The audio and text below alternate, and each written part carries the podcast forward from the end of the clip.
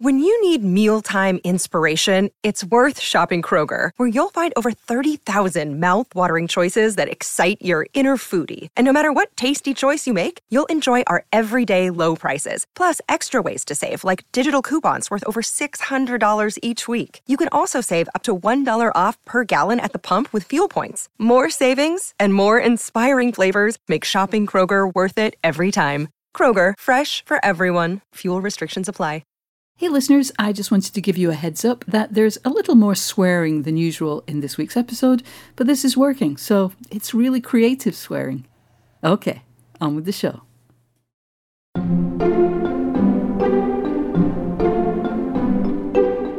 You novelists with your with your with your God's eye view to just tell us what people are thinking? Theater is so stupid. Not only do I just have dialogue, I then have to give that dialogue to a different human. Right. Jesus Christ. It's an art form built on trust. It's terrible.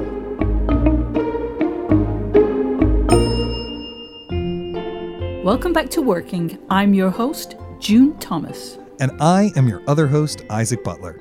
Isaac, whose refreshingly frank and undeniably satirical opinion did we hear at the top of the show? what a good way of describing it. that was the voice of the very talented and incredibly funny and incredibly smart playwright Antoinette Chinonye Nwandu. Her play Passover is about to open on Broadway. It's in part a reworking of Waiting for Godot that tells the story of two young black men who are trying to get off their street corner and the various problems, uh, both realistic and not, that they face as they do so. Wow. I confess that I have become aware of Antoinette's work only recently because Passover is going to be the first play to open on Broadway since everything was interrupted by the pandemic. And I've already heard your conversation with her. It was fascinating.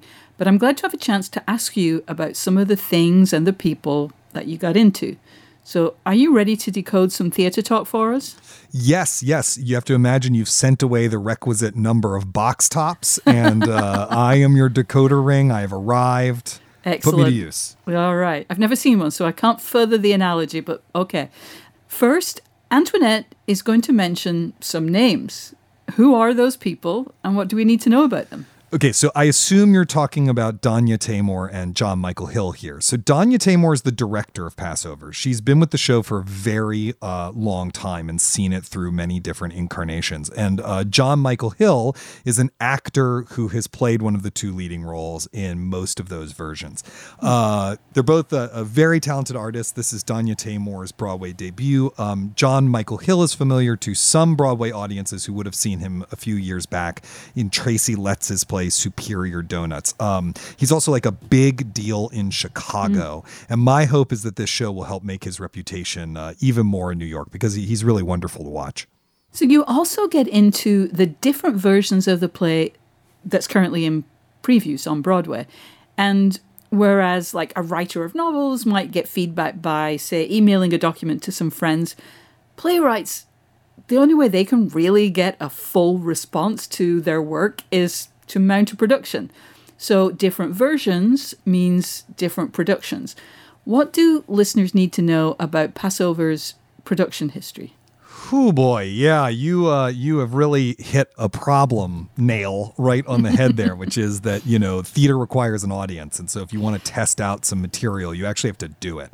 And yeah. so, like many new plays, Passover has had many different readings, workshops, productions, etc. over the years. Uh, as you'll hear in the interview, it started as a ten minute play, mm. and it's now a full length work. So, uh, but the three big productions and the ones we're kind of circling around and talking about in this conversation are a version at the Steppenwolf Theater in in Chicago, a subsequent production off Broadway at LCT3, which is the new play theater that's run by Lincoln Center, and this new one on Broadway.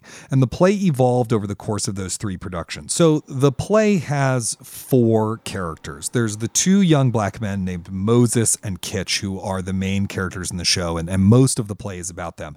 But their space is intruded upon by two white characters, one named Mister and one named Ossifer. In the Chicago production, Mr. and Ossifer were played by two different actors. One actor played each role. Um, since then, they've actually been combined into one part. So it's one actor who doubles and plays both characters, which sort of draws more thematic resonances between them. There's been a new ending put into the play for Broadway. There's been tons of little tweaks wow. throughout. So, so we're not talking about minor differences. It's actually a, a pretty big changes. Wow. And there's mention of a Spike Lee movie. Where does that fit in? Yes, Spike Lee captured the Steppenwolf production for Amazon Prime. You could actually go stream it right now. It's quite good. Uh, it's a quite good film, uh, and Spike Lee actually works very hard to make it feel cinematic. Um, huh. So, for example, there's a Foley editor who worked on it who put in sound effects so you can hear all the footsteps and stuff, which you normally can't in a play. So it really sounds and, and feels cinematic. Interesting. So I can't wait to hear this great conversation with Antoinette Chinonye Nwandu. But before we do, I also want to mention that Slate Plus members will hear a little something extra from your conversation. What will they hear? Yes, it's actually one of my favorite parts of our interview. So, we talk about how to take care of yourself so that you can make your creative work. And Antoinette and I have a, I would say, more personal than I usually get on this show conversation about how therapy has affected both of our work as writers.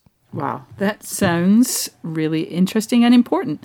Fortunately, it's very easy to subscribe to Slate Plus. You can get exclusive members only content, zero ads on any Slate podcast, full access to articles on slate.com without hitting a paywall, bonus episodes of shows like Slow Burn and Big Mood Little Mood with Daniel M. Lavery, and you'll be supporting the work we do here on Working. It's only $1 for the first month. To sign up, go to slate.com slash working plus. Okay, let's hear Isaac's conversation with Antoinette Chinonye Nwandu.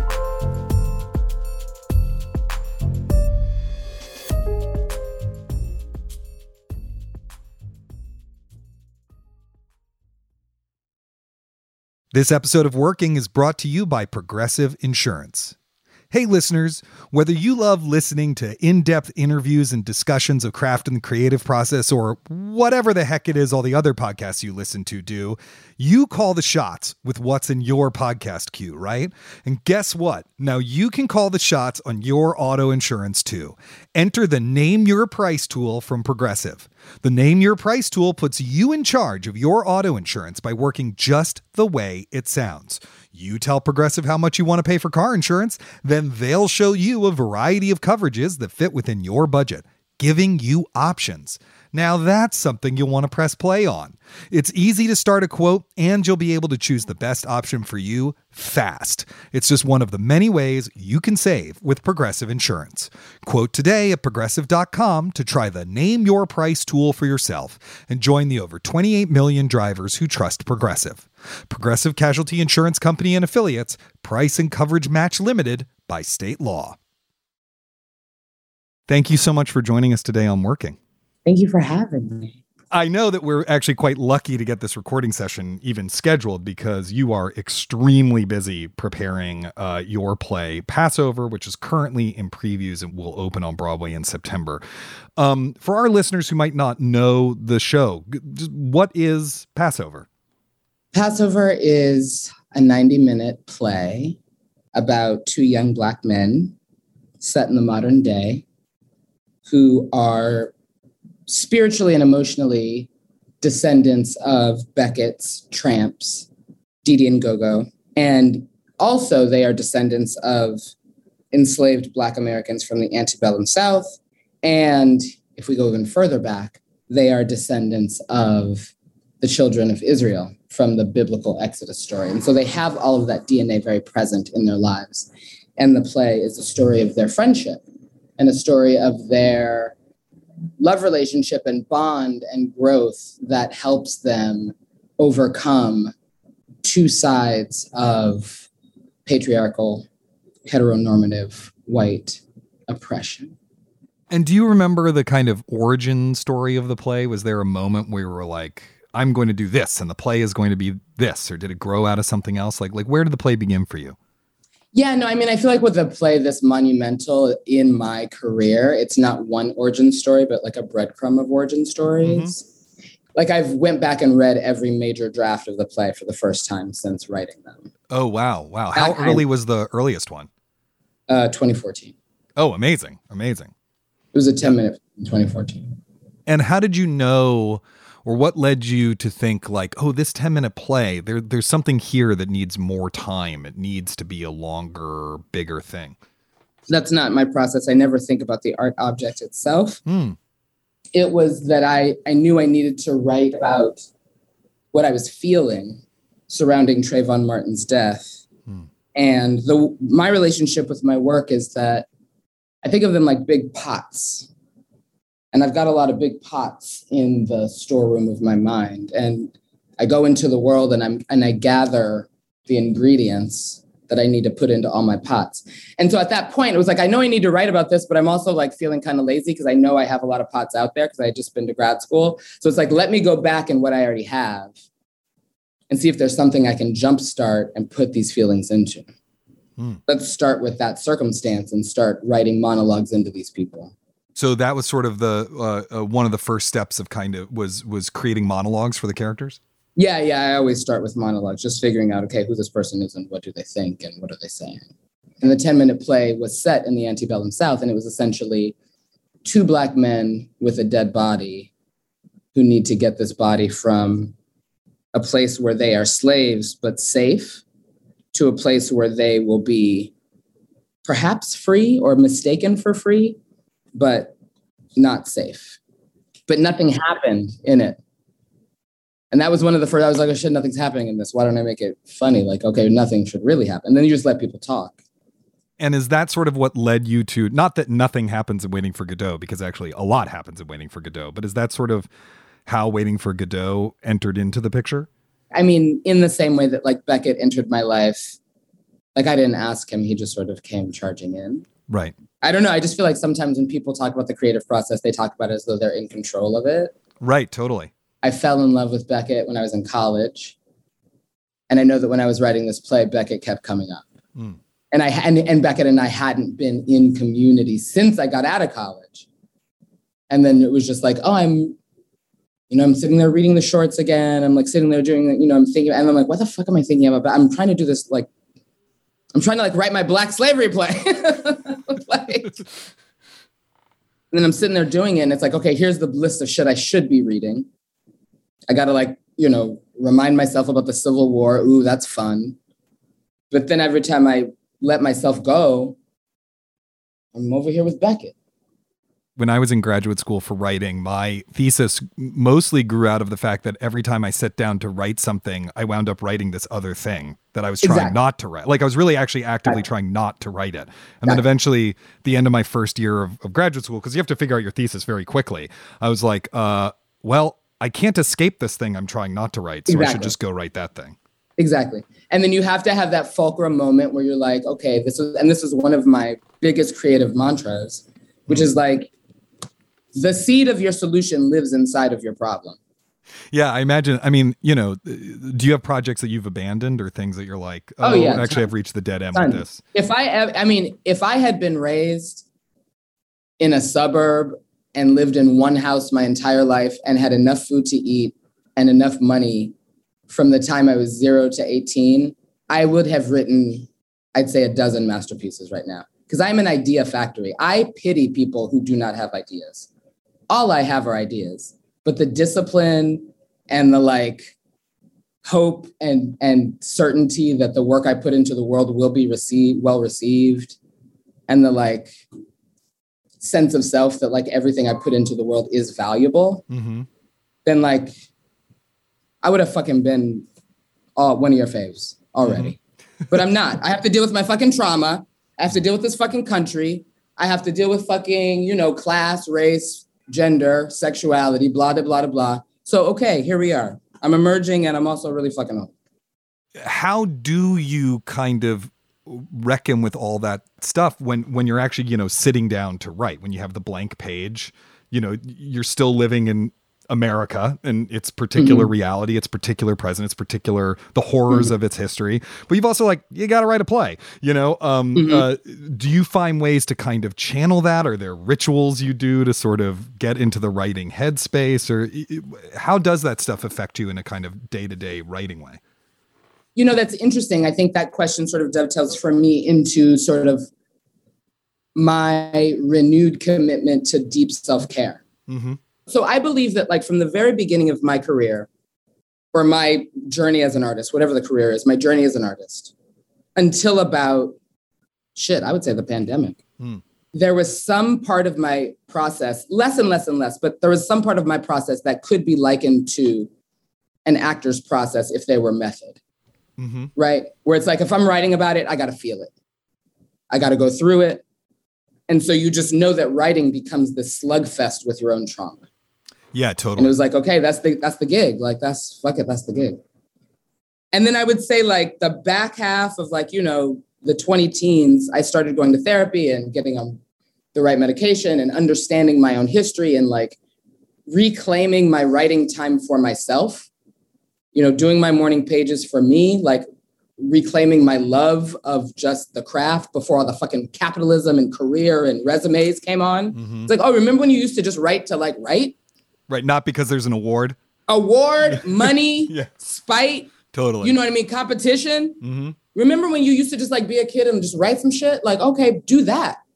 Plus the other self-care comes in. And it was like, oh, I don't want to bleed for my work anymore. Yeah, totally. Like I can fully go do something else. hmm You know, theater playwriting, you have such a restricted number of tools, right? In that you can't like. Then he thought about his childhood. You know, you can't do those. Yeah, you moves that can't write a novel out of that shit. Right. Yeah. Exactly. Exactly. You have. Yeah, you novelists with your with your with your God's eye view to just tell us what people are thinking. I know. Yeah. You have. You have Yeah, no, just spoken theater is language, so right? stupid. theater is so stupid. Not only do I just have dialogue, I then have to give that dialogue to a different human. Right. And the only way you're gonna see my art is this other meatbag has to say it. Jesus Christ. It's an art form built on trust. Yeah. It's, It's. it- terrible. It's terrible. It's yeah. ter- don't do this. D- that's that's the lesson of today's episode of working is do not Yeah, go into the basically. theater. Yeah, yeah. if you want to be an artist, look, sit in your fucking house and write a novel. It's so great. You get to make the whole world, you get to make the dialogue, you get to be everybody.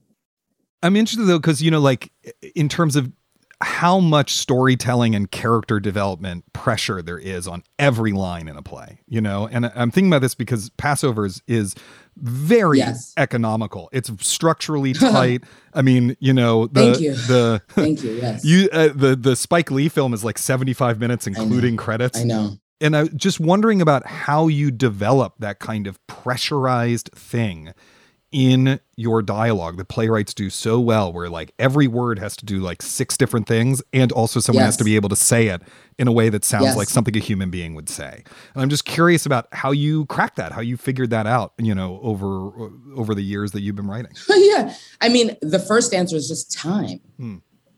And that's the worst answer because nobody wants to wait. The play right now, I just said to Danya, and again, I just have to say quickly, I'm not saying go write a novel. I'm being completely sarcastic. I knew I was being sarcastic, Yes. right? Yeah, yeah, yeah. But I love my cast so much. I just want to say I'm working with the best people. I love Danya, I love Jon, I love Namira, and I love Gabe. And I love everybody else, but those are the best. How did I crack it? Okay. So one of the things I knew intuitively and very quickly, and it's like you you find out certain truths about the world, and then you hold on to them for dear life. And one of them was I, I knew was like, these motherfuckers ain't got semicolons. They ain't got a house. They ain't got this. They ain't got this. And then I'm starting to look at the page, and I'm like, oh, let's get fun. Mm. I start taking away their punctuation. No, no, no. Oh, this is poetry. Okay. Mm. If there's a punctuation mark, it needs to fight to get in. And that was hard for me because in eighth grade, I was named the grammar queen by Miss Dunn at Brentwood Private School. And punctuation like- is such a way that playwrights indicate rhythm to actors. Of course. So at the very beginning of the project, when I say, oh, these two motherfuckers don't have anything, what I'm really saying is I am relinquishing control and I have to have actors who know how to act the way that jazz musicians know how to improv. If you see the play, I have never seen Jon, Namir, and Gabe give the same hmm. performance. Because one night it's a- it's a question and another night it's a statement Right. because it's jazz. Right. And for listeners who may not be aware of this, you know, in theater, the conventional way you approach a performance is to quote unquote freeze it, right? Is so that that while the play appears spontaneous, in many ways the actors Right. are delivering the lines identically night after night after night it's a it- the spontaneity is a kind of magic trick we do right for audiences and what you're saying is actually it, it's doing something completely different which is the actors are saying the same lines every night but the interpretation and how they play off each other is in no way fixed Well, the bones of the play mm-hmm. and the story that we are telling is currently maturing in a beautiful way. Mm-hmm. So we are in a pressure cooker situation right now that I have created because now that I've worked in TV, I know that this is what I like. So right now, yes, the text is locked. Today's the 6th. Mm-hmm. Tomorrow on the 7th, I unlock it for me. Uh-huh. On the 10th, it'll become unlocked for Danya. I'll give it to Danya. She'll read it. We'll talk about it. Mm-hmm. And then we'll send it to the actors. And at this point, we're in a place where I, I told them last night nothing new. The play is a vault. So if any lines of dialogue or actions or gestures are being added to what we have, we have to find them from in, within the play. We'll be back with more of Isaac's conversation with Antoinette Chinonye Nwandu.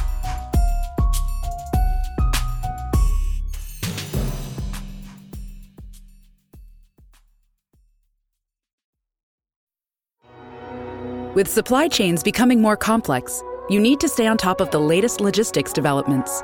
So, if you work with logistics, you need the Beyond the Box podcast from Maersk. It's the easy way to keep up to date with everything from digital disruption in logistics to the need for supply chain resilience in today's market.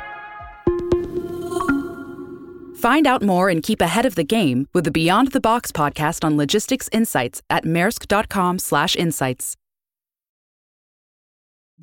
One of the things we'd love to do with this show is help solve your creative problems. Whether it's a question about working with collaborators, how to move from initial idea to finished product, anything at all, send them to us at working at slate.com. Or give us a ring at 304 933 WORK. We have one of those questions later in the episode.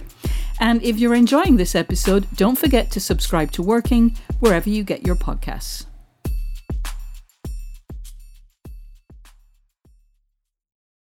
Now let's return to Isaac's conversation with Antoinette Chinonye Nwandu. one of the things that I definitely want to talk about is the preview process, right? Because I don't, I don't think a lot of, you know, as we call them, civilians, people aren't habitual theater goers, may not actually be familiar with the preview process and how essential it is. Teach it is. him, Isaac. Teach him. Well, just that, you know, we have this period before a play opens, but where it's performed by audiences, and the union will allow you to continue to make changes and continue to rehearse Yeah. the play, even though you have a paying audience. Yes. And there's a point where you can't do that anymore. The director's not Yes. allowed to give notes. So the to way that I like to you know. describe it to my family, it's like, okay, we all know a little bit about Hollywood, right? Right. And we all know that there are these private screenings that producers and studios do, or at least they used to do a lot more, to gauge what the show is doing to an audience. Mm-hmm. And then it's like, oh no, nobody laughed there. Let's do some reshoots because we got to punch up those jokes, yada, yada, yada. Okay, well, in the theater, I don't have a camera and I need the audience now to teach me what is working and what is not working. Hmm. And Danya, this is her first play on Broadway. Me, this is my first play on Broadway. We talked to a bunch of people and we said, you know what we need? We need Broadway money and an off Broadway preview period. So it is a little bit untraditional how long our preview period is. We got six weeks of previews. And yes, on the first night when we started, there's a big gesture that happens at the end that didn't happen the first night. But you know what? It happened last night. And so every day we are building in the tweaks that are going to get us to the locked version that, yes, we have to lock it on September 12th when the show officially opens, because then the press comes and they tell you what to think about it. Because Yeah. we know you people don't think for yourselves. Come on, I'm just kidding. Please think for yourselves. Come see the show. Come see the show in previews. And so you're giving yourself some time, though, you know, without the pressure of rewrites to kind of like experience and fine tune this version of it. And then you're kind of up. Well, that it. also comes from that self care. Yeah. and not only self-care but also coming into this crazy experience with people that I've been working with since 2017. Mhm. So I am not holding up the play anymore. Right. We are manifesting this version. Like we're at the place now when we go into because you know we have rehearsal. So now that we've opened, now that we're in previews is the way that we say it. uh, we only have four hours of rehearsal in the morning, usually from about one to five ish. Yesterday, I'm at rehearsal. We're running this line, da da da. We're running it again and again. It's not right. It's not right. It's not right. I figure out, oh shit, this is what we need to change. I'm walking back to Danya and Justin at the sound booth, at the sound table, where Justin Ellington, our sound designer, is. And I hear him explaining to Danya the his idea for how to change this moment. And what he's saying is exactly what I was coming to tell them. Amazing. As the quote unquote author of this play. Right. Justin's been on the play since Chicago. Justin did Chicago. Justin did Amazon. Justin did Lincoln Center. Justin did Broadway. So we are all feeling the play. I come in and I say, oh shit, I've discovered this, this, this, this, this. Two weeks later, okay, Justin is saying, oh yeah, we got to tweak this one thing. And I'm like, yeah, that was exactly what I was coming to. It's beautiful. And do you experience that as like you're listening to the play and the play is telling you what it needs? Is that yes, is that like within you? Is that listening what to the play? Yes. Yeah, We yeah. have all decided this play because you know theater because of that interconnectedness and because it is different from a novel in that way it requires so many people for us to put it to life. The play is like a Frankenstein, you know, it, it is a monster. And we think our monster is beautiful and its its body is moving and working, and, you know, and I don't know, there's a lot of religious stuff happening in this play and my relationship, not only to prose, but my relationship also to my own spiritual uh, childhood has been so present in this process. And so I keep thinking, I'm like, oh, every night we resurrect the body of the text. Yeah. Totally. Every night we resurrected anew, anew. And right now we are all resurrecting the same body, thankfully. We all know exactly who who we've made, what mm-hmm. we've made. That's one of the collaborative lessons I've really learned from doing theater that, you know, like the thing you're all working on together, whatever, whether it's a play or a, I don't know, a PowerPoint presentation or whatever, right? It's like it has Right. its own life. It has its own Yes. needs. It is not about your Yes. ego. It's actually about this thing. Yes. And, and it, All we have to do is stay in the same room, Hmm. stay on the same frequency, and listen to the fucking play. right. And, and you know, I, And get out of its way. yeah, totally, totally, totally. and, and I, Hardest thing to do. I wonder about those moments though, because we, we've all had them, right? When like when something's not working, uh, identifying what the actual you know problem is, like like this moment in the play is, and uh, whatever the moment is, is it because uh we actually need a new actor in that part and that or we need Yes. we need to like really tweak that line reading. Is it that it needs to be a new line of dialogue? Is it actually something really random like the light is too bright? You know h- Right. how do you it, it- is figuring that out like an intuitive process for you or, or how do you figure out like what things needs to change? It's deeply intuitive and i could i mean for any listener whose heart mind or psyche is open to a theophany or a sense of the divine or a sense of like the creative spirit as something that animates us i would say that we are all the passover broadway creative team. We are experiencing something that for me at least is life changing and divine. I don't think this is going to make sense, but we've developed among us a company mantra, which is just uh, that it comes in threes. And we are beginning to build. Once you have a company mantra and you give people who are as creative and as tapped in and as dedicated and as brilliant as all of my creative team is, they know the play, they know the changes, they know my process. We're experiencing something incredibly divine and incredibly beautiful. you've worked on this production many of your collaborators have been with the show for a long time in in, in many different yeah. versions uh, had you worked with any of them before or was this your first time working with danya or your first time working with uh, jon michael hill or It was my first time working with Jon. Definitely, he got hired for Chicago because obviously he's a member of the Steppenwolf Company. It was not my first time working with Danya. Uh, my my sort of the short version of my collaboration with Danya is the very first iteration of Passover was uh, Passover at uh, Cherry Lane Mentorship. Danya applied for that job, and I gave it to someone else. Hmm. But we're at the same agency, and so our our, our agent, uh, Di Glazer, was like, look, I want to try to make this match happen. So we went to a developmental retreat for another play of mine called Flat Sam back in 2016. And we were like, look, nobody's producing this play, but it is a complete play. Let's just work on it to find out if we like each other. And by the end, I was like, okay, this is the person I do want to collaborate with. So the next year at Cherry Lane Mentorship, she directed Nathan Yungerberg's play Esai's Table, mm-hmm. which was also about uh, the deaths of three young black men. And I and so one of the big questions I have was like, okay, can this white woman direct the kind my work? Right. So I've worked with her on Flat Sam, which is a less thorny racial play, but it does still contain race. It's an interracial relationship. And then I see her brilliantly handle Nathan Yungerberg's play. And I still go to Steppenwolf and I say, yeah, I want a black woman director. And so I get a black woman director. And three weeks before we go up, that black woman director goes and gets a TV job. Mm. And then I say, who do I know that won't abandon me three weeks before Steppenwolf is getting started? Who will literally clear a schedule and be a tough fucking bitch? I gotta call Danya. Hmm. And Danya told Seth Gold, I can't assist you on Hamlet or whatever the fuck he was doing at New York Theater Workshop. Yeah. I gotta go direct, I gotta go direct Passover at Steppenwolf. And she's been my ride or die since you have been with this play for a long time and and made a, very large changes to it between the major productions of it, right? Like the step the yeah. Steppenwolf version and the LCT3 version are not the same play, and the LCT3 version and um, the Broadway version are not the same play. What has driven that process for you in terms of wanting to make those the the changes that you've made in each of those productions? The moment in which I happened to be writing. Mm so when I found out that Passover was going to Steppenwolf, it was the twilight of Obama's era. Mm-hmm. So at that point, I was like, yeah, there might be an officer character, but I, you know, I don't think I even want to put that character in. I want it to be ending to be very Beckettian. In the Cherry Lane version, you know, Moses and Kitch don't die. They, there's no Ossifer character. It's just Mister, and they just hear sirens.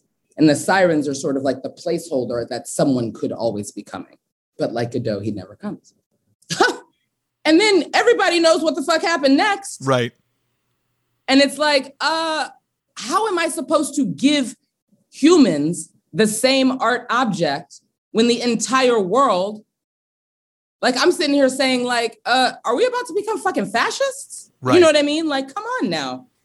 How am I going to give you, especially in a play this charged? I can't say the same old thing. And then that just kept happening. Mm-hmm. And so, you know, we were ready with Steppenwolf the summer after he had been elected. We were ready with Lincoln Center during the midterm elections. And now this, this is the first breath of fresh air after that regime, which we kind of don't even talk about because we're still dealing with COVID. Right. So now it's like I had the situation where Matt Ross was like, hey, oh my God, we're, we're starting to get vaccinated. You can go to Broadway. But because of this stupid self care that I'm committing to, I'm like, you know what? The one thing I do not want to do after a pandemic and a fucking miscarriage is talk about my play that's a lynching. Right. And say, like, oh, my Broadway debut, this play. That, and I don't regret the previous versions of the play, but okay, I told that story. Mm-hmm. And you know what happened? More Black people died. So we're not going to do that no more. I'm not going to do that to myself anymore. I'm not going to do that to Jon Hill anymore. Mm-hmm. I'm not going to do that to Namir anymore. I'm not going to do that to my creative team. If you want Broadway, if you're going to give me Broadway, I'm going to give you the play that I need now. And so the ending no longer features one of the the two men getting murdered, right? He gets he gets shot and no. killed at the end of the play. Moses yeah. lives. I was like, first of all, I don't want to work on that lynching play. Then I'm sitting there one day and I literally say to myself, and then I call Danya, of course, and I say to her, I'm like, wait a minute, dramaturgy, dramaturgy, dramaturgy. In the play as it stands, Moses confronts Ossifer and he is becomes the vessel of this divine power that gives him the right to stop Ossifer's gun, his stick, and his words. Right. So how come 20 minutes later, when this motherfucker comes up, he doesn't still have that same power? And Danya goes, Oh shit. And I go, Wow, we were so depressed because we were under that regime. Nobody, nobody, nobody could ask a simple dramaturgical question. Right. If Superman learns how to fly on Tuesday, that motherfucker can still fly on Wednesday. And then I was like, okay. It started with that feeling and it started with that loyalty to my own self care. And then my mind was able to ask the perfect question. And so then I bring my whole team together and I say, look, we can maybe go to Broadway. Is everybody available? Yes, yes, yes. Let's talk dramaturgy. We sat in the August Wilson Theater. I did the same thing that Danya makes me always do when we start process. I read the play, all parts to the cat, to the whole creative team. And I said, I don't know what the new dialogue is going to be. I don't know what it's going to be, but we all know that when Mr. comes back at the end, Moses is still Moses. Mm-hmm. He's powerful now. Go build us a new set because I know the new set is going to be the promised land. I don't know what the dialogue is going to be, but this is the new story. Superman stays Superman. Okay, but let's build a new set. Let's go it's also interesting because it seems to me that part of what's going on during the uh, the previous president and that moment is like not only can you not ask the dramaturgical question, but it's like, can we actually imagine a different future? Like you just feel I, exactly so, that. Uh, you know, you feel so weighed down. It's like, what is the? Yes. When I said before that sometimes it feels like writing was like uh, method acting, what I was saying is that by writing the first version of that play, I am admitting to the fact that while I was teaching these young black boys and girls at BMCC from 2008 to 2016, I taught first as an adjunct, then as a full time adjunct at BMCC, public speaking. I could not stop imagining these kids' deaths. Yeah. That's fucked up. Totally. I don't want to, read, you know, people like, oh, why aren't you more in the news? Because I can't watch a video of a young black man being killed and then go teach young black men how to speak while I'm also underpaid and be trying to be a playwright, whatever the fuck that is. Teaching five classes of public speaking at a public CUNY school where the class is supposed to be capped at 32. My classes were always up to 41 because I'm known as the cool teacher. For eight years, I'm doing this shit. Right. And then I'm supposed to, oh, follow the news of yet another Black person being killed. And then I try to put it into my art. I'm done. I don't want that energy anymore. If you want to produce the old play, if you want to watch the old play, if you need the old play, it's available. There's two things that that story sort of unlocks to me that are really wild. One of them is just, you know, that creating the space to actually have the idea and to have a new mm-hmm. idea and to do something mm-hmm. interesting. Like mm-hmm. so much of the creative process is actually just about like how do you organize your life so you have that space. And listen, the only way that I know how to do that successfully is to borrow from the lessons that I learned when I grew up in an evangelical cult in Los Angeles in the 80s, hmm. 80s and 90s, which is to treat my relationship with myself as sacred. Mm. It comes first in the way that I was taught to treat my relationship with God. So much so that I think that my relationship with myself and my relationship with God are actually deeply intertwined. And so, in order for me to fully be a steward of the life that I have been given, by whom I don't know, for how long I don't know, I need to prioritize my self care. And my job needs to fit into that. This has been such a great conversation. I learned so much from it. So thank you so much for doing this. And really break a leg with the rest of the preview process. And Thank opening. you. Thank you so much. Yes, we are going to finish this play. I promise.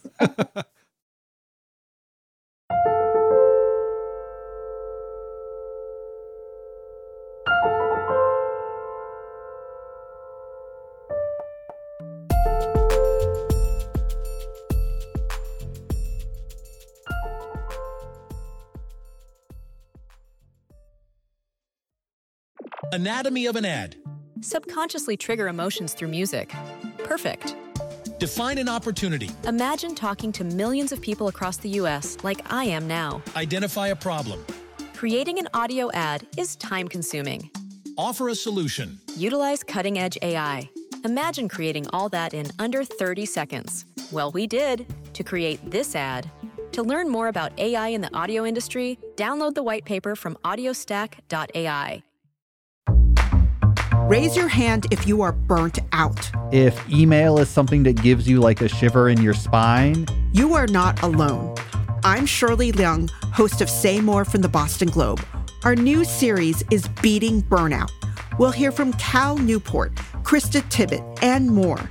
We'll talk about breaking bad habits and forming new ones. The cure for burnout is all of us caring for each other. Say more from the Boston Globe. Find us wherever you get your podcasts. Isaac, I feel like I could go walk on coals now. Like Antoinette has amazing energy, and I loved hearing how seriously she takes her own well being when she's figuring out her creative priorities. I also felt like I was eavesdropping on some real theatre shop talk, which I really enjoyed. So thank you for that conversation. Oh, thank you. Thank you for saying that. That's very kind. So there are so many things I want to ask you about, but let me start with the way that Antoinette is using the Broadway preview process. As she put it, she felt that Passover needed Broadway money and an off Broadway preview period. What did she mean by that? Is the way she's doing things very different from the norm? Uh, yes and no. I mean, previews are for every production where the rubber really hits the road. A, a production often comes together or completely falls apart during the preview period, and people will make very intense changes. To just give one example, I worked on an off Broadway musical as an assistant, and uh, the creative team were making huge changes to the show. They were changing songs, they were cutting songs, they were putting new songs in, they were redoing choreography. But uh, in previews, you have a shortened rehearsal time during the day and then you perform at night. And they didn't have enough time during any one rehearsal to make all the changes. So for about four days, the actors were rehearsing a new version of the show during the day and then performing the old version of the show at night. Wow. Right. So it's like, I, I actually don't even know how they did it. But anyway, um, off Broadway and nonprofit theaters tend to have longer preview times. At Playwrights Horizons, for example, the preview period is often as long as the rehearsal period. That does not happen as often for Broadway unless it's a musical. And actually, traditionally, musicals would start out of town Mhm. and do runs out of town and make changes on the road. But what what'll happen now is you'll have a shorter preview process of a couple or few weeks, particularly if it's a production that's been mounted somewhere else, and then away you go. And there are shows that actually close during their previews because of bad ticket sales and they never open in the first place. So what she's talking about doing is having a, a preview process that is a little bit longer where people are really open to the fact that there might be really big changes made to the show night to night uh, before it gets on its feet in front of the press. Wow. Antoinette spoke really bracingly about recognizing the need to prioritize her mental health and the changes she made to do that, including making changes to Passover pretty late in the game. And that feels extra ballsy because Passover is her Broadway debut. Am I right in thinking that the Broadway designation still really matters? I mean, this is a big moment in her career, right? Yes, absolutely. Broadway is still very important. I mean, we like to be kind of dismissive of it because it's it's the commercial theater, right? Mm. Um, and because it, we think of it as sort of big musicals that run forever, and all the audiences from out of town, and and you know, like it doesn't matter artistically or whatever. And and there's a level on which that's true, but that's not the whole story. Being on Broadway is still a very big deal. And particularly when you put a new play on Broadway, and particularly when one of the larger nonprofits is involved, it's a way to signal this is a writer who is important. This is a writer and a work that we believe is worth the culture investing in. And Mm. as you can see by the fact that we're interviewing her, the Times has interviewed her, you know, it draws in a lot of attention. And because it draws in all that attention, it is also an incredibly fraught time. I mean, no one wants to put a play on Broadway and have it be universally panned. That does not feel good, you know, No, and that's not sure. not great. But you know, so it is a vulnerable moment. It's a moment of real exposure.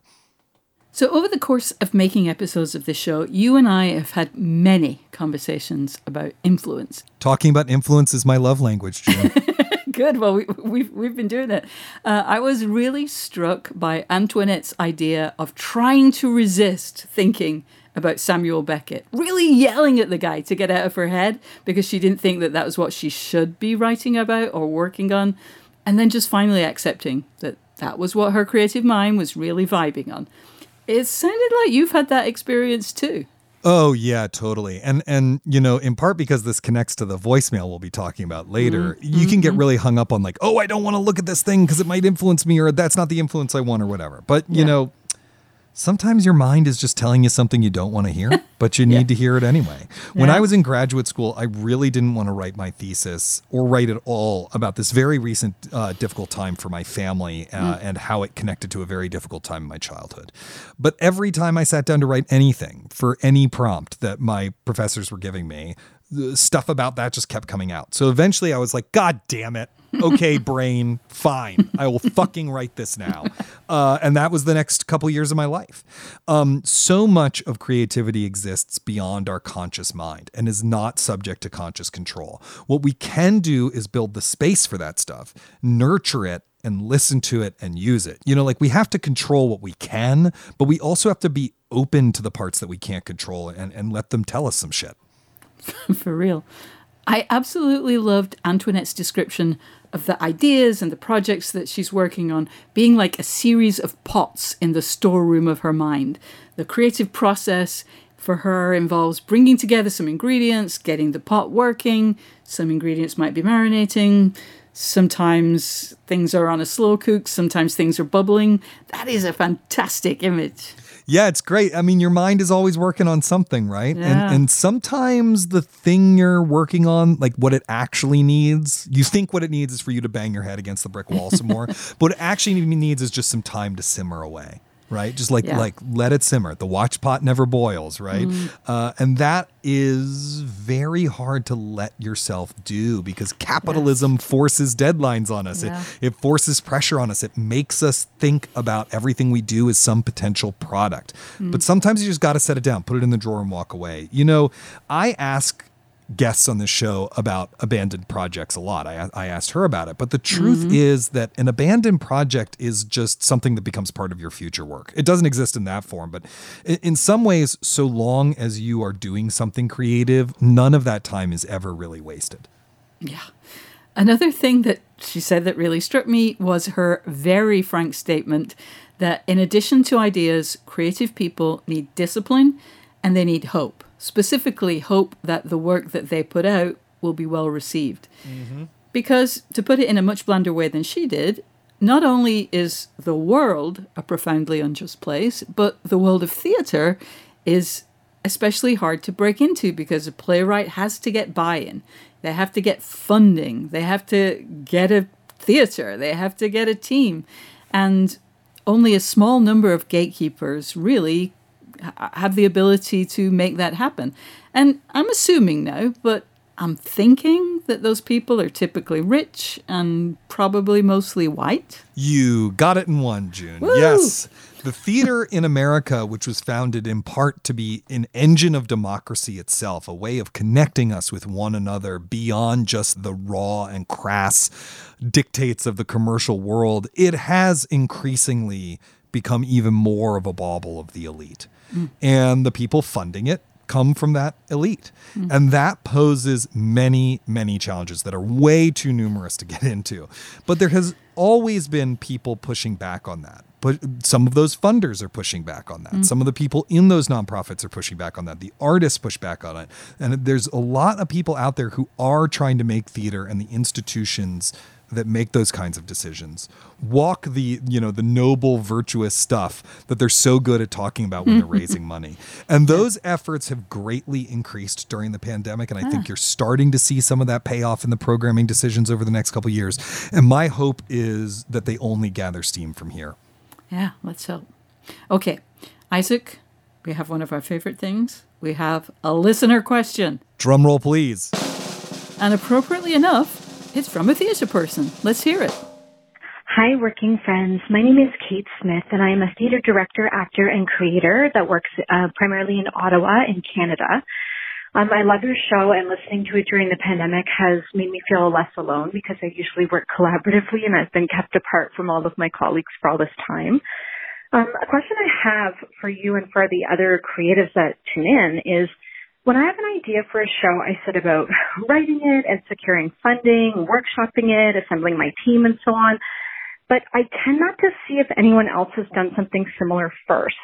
Do other creatives do internet sleuthing and digging before being swept away by their next big project?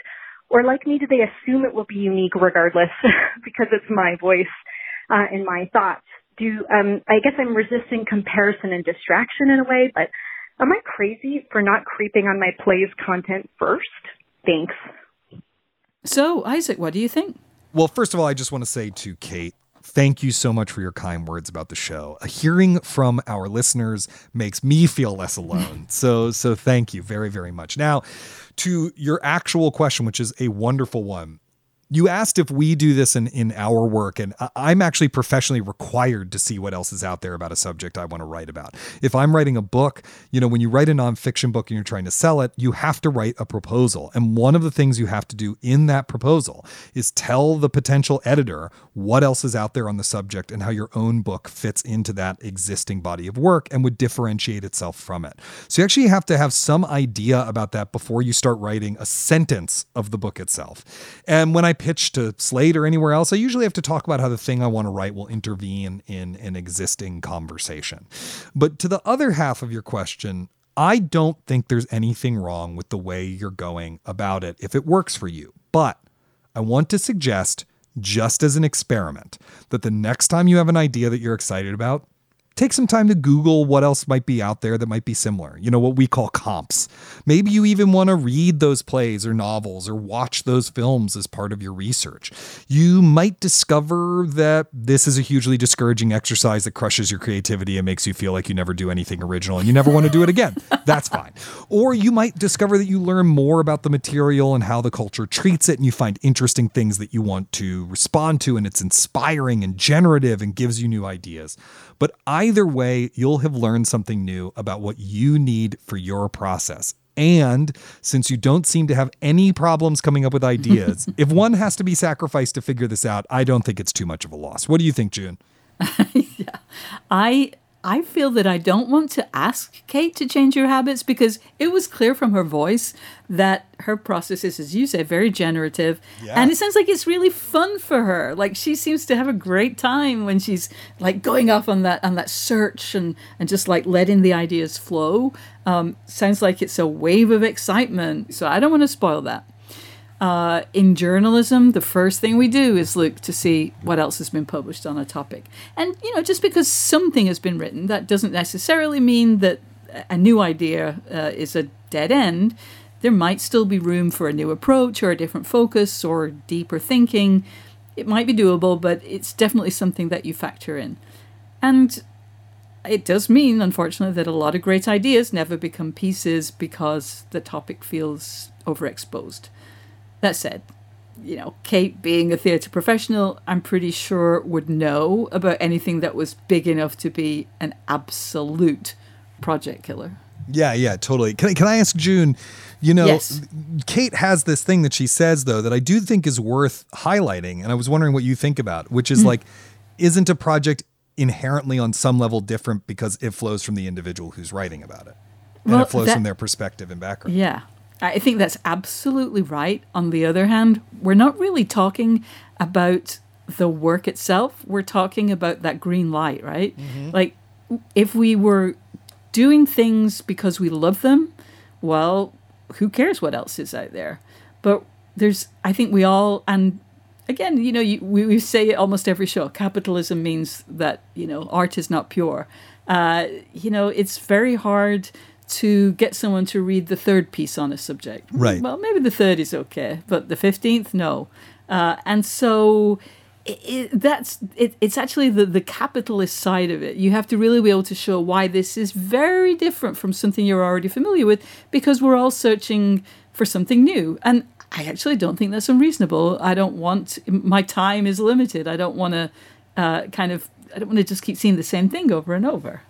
Is that unreasonable? No, I, I think that's reasonable. Although, you know, obviously, as someone who's on the writing side, not the editing side, I do wish I could send a pitch that was just like, hey, Forrest Wickman, I want to write about this. And I don't, it's just going to be me. Me. The Mine pitch is it's better. me. And he'll yes. be like, yes, of course, that's perfect. You know, who, who doesn't want that?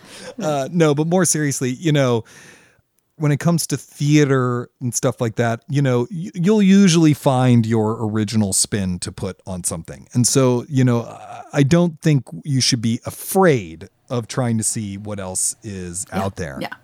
There are so many different plays that are some version of Oedipus.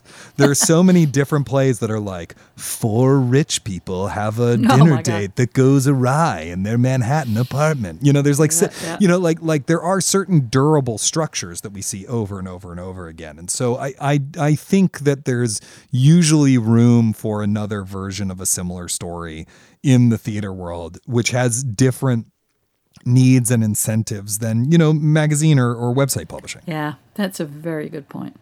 Thanks for sending us your question, Kate. Please let us know how it goes. And listeners, send us more questions. We love them. Well we hope you have enjoyed the show. If you have remember to subscribe wherever you get your podcasts. Then you'll never miss an episode. And now you know what we're going to do june? The last slate plus membership Ah. pitch of the day. Slate plus members get benefits like zero ads on any slate podcast full access to all the articles on slate.com bonus episodes of shows like slow burn and danny m. Lavery's big mood little mood but I also hope you might like to support the work we do here on Working. It's only $1 for the first month. To learn more, go to slate.com slash working plus. Thank you to Antoinette Chinonye Nwandu for being our guest this week. And as always, enormous thanks to our wonderful producer, Cameron Drews. We'll be back next week with Isaac's conversation with Cristobal Tapia de Veer, who composed the music for White Lotus. Until then, get back to work.